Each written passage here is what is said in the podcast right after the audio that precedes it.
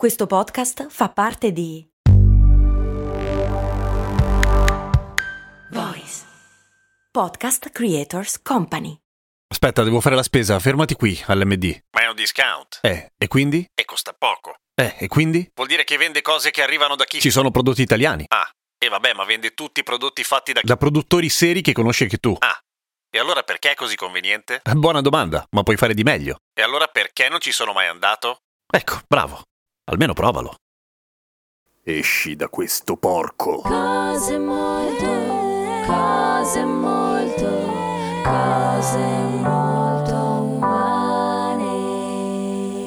Il patron Luca un po' di tempo fa mi aveva fatto una serie di domande piuttosto interessanti, una delle quali era ma quanto c'è di vero negli esorcismi? Poi il resto della domanda continuava e in realtà il nostro Luca sembra piuttosto scettico. Lo capisco! Però intanto volevo ringraziarlo per la domanda e per il fatto che è un patron e come tutti i patron, niente, vi voglio molto bene perché sostenete cose molto umane e ricordo a tutti gli altri che non lo sono che se lo diventano possono ascoltare tutte le puntate senza pubblicità, ad esempio, e fare tutte le domande che vogliono, ad esempio, e avere tutti i contenuti speciali, ad esempio. Vabbè, insomma, le solite cose che già sapete. Stando al titolo, cosa c'è di vero negli esorcismi? La risposta è sorprendentemente diversa da nulla. Nel senso che negli esorcismi, volen- volendo, c'è molto di vero. Il problema è che cosa? Partiamo dall'inizio. Gli esorcismi esistono da secoli ed è forse la cosa legata alla Chiesa più manifestamente esoterica e sovrannaturale e bizzarra alla quale ancora la Chiesa rimane attaccata, nonostante da un punto di vista dell'immagine sia ambigua, perché da un lato, ok, i fedeli che ci credono trovano in questo conforto, da quelli che non ci credono e guardano dall'esterno la Chiesa, beh, sembra proprio una cagata, no? Più, più- più di altre, voglio dire. Ma credo anche che dal punto di vista della comunicazione sia molto difficile per loro lasciare andare il concetto stesso di esorcismo, perché rischierebbe di dover diventare la negazione dell'esistenza del diavolo. E cosa non esiste se togli il diavolo?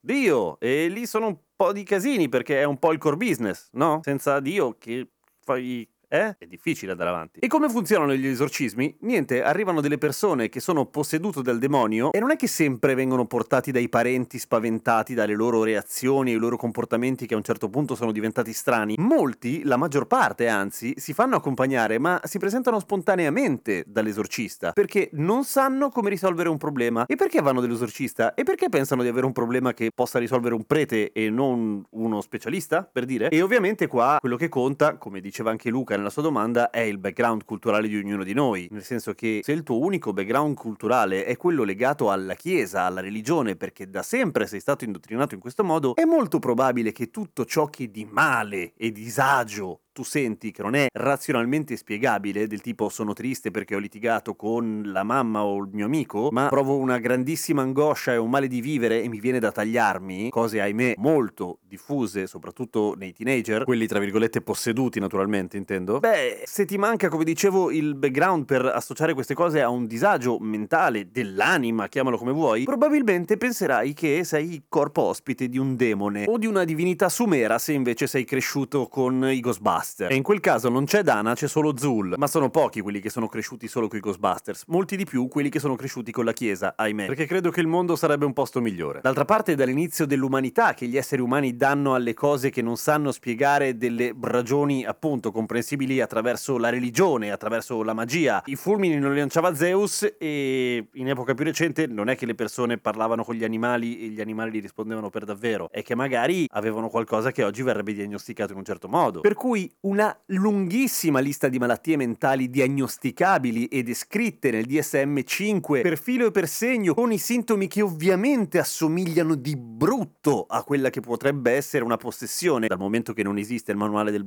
o magari esiste, però non è di pubblico dominio. Insomma, e- i sintomi di una possessione demoniaca, secondo me, sono svariati, nel senso che ognuno di noi potrebbe, se si impegna, fingere di brutto di essere posseduto dal demonio. Quello che manca di solito è la levitazione e il fatto di parlare in lingue straniere non conosciute dal paziente, non si chiama paziente, dallo- lo- dal posseduto. Il problema è che non ci sono testimonianze dirette né della levitazione né, o meglio, delle lingue straniere qualcuna sì. Il problema è che in tutti i casi documentati sembrava un sacco latino greco antico, ma in realtà era eh, eh, Clatù, Barata, Nirvana, come era una roba un po' inventata. ecco, ok? Ma per andare un po' nello specifico, quello che di solito viene confuso come possessione demoniaca, la DID, ovvero quello che un tempo si chiamava sdoppiamento di personalità oppure la personalità multipla, d'accordo? E che è un aspetto di altre malattie, come l'ansia, la depressione, lo stress post-traumatico, anche il disturbo bipolare, la schizofrenia,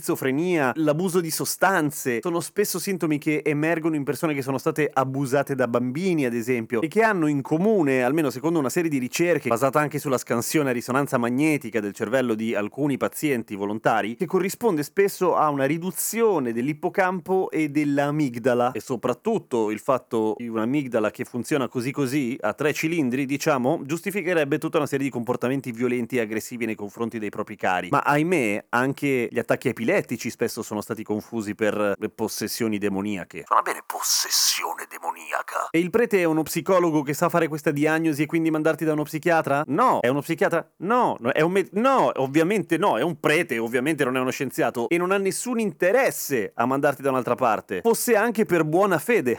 Nel senso che davvero crede che tu sia posseduto. Eh, ok, poi sulla buona fede, vabbè. E funzionano gli esorcismi? Ovviamente quando si tratta di patologie gravi no. Ma in alcuni casi sì. E perché? Perché funziona la fede. E so che mi sto contraddicendo, ma è vero. Nel senso che una- se una persona crede fortemente da sempre nell'esistenza di un Dio e vede in un prete il tramite con questo Dio e come colui che ti può curare, quando si tratta di disagi psichici non gravi ma incredibilmente fastidiosi, a cui tu hai dato il colore di possessione demoniaca perché non sai che cazzo di altro aspetto dargli? Può passare, può succedere ed è per quello che ci sono un sacco di testimonianze in internet, ad esempio, dove peraltro trovate molti più video e documentari e articoli dedicati alla dimostrazione che gli esorcismi esistono perché il diavolo esiste. Trovate tantissime testimonianze di persone che si dicono soddisfatte del servizio ricevuto, ovvero dell'espulsione del demone e quindi di un nuovo inizio di una quotidianità normale. Provate a pensare alla quantità di riti tribali che esistono in giro per il mondo, quanti curanderi, quanta santeria, quanto un sacco di altre cose affascinanti, voodoo, eccetera, che funzionano per quelli che ci si fanno curare, perché ci credono e se funziona e non fai male a nessuno, bella lì. Ma tendenzialmente l'idea che qualcuno che soffre di bulimia, di anoressia, che ha comportamenti autolesionistici, tentati suicidi alle spalle, che una persona che ha tutti questi problemi alle spalle non abbia qualcuno a cui rivolgersi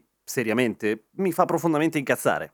Però vabbè, uh, magari sono io. A domani con cose molto umane! Cose molto umane.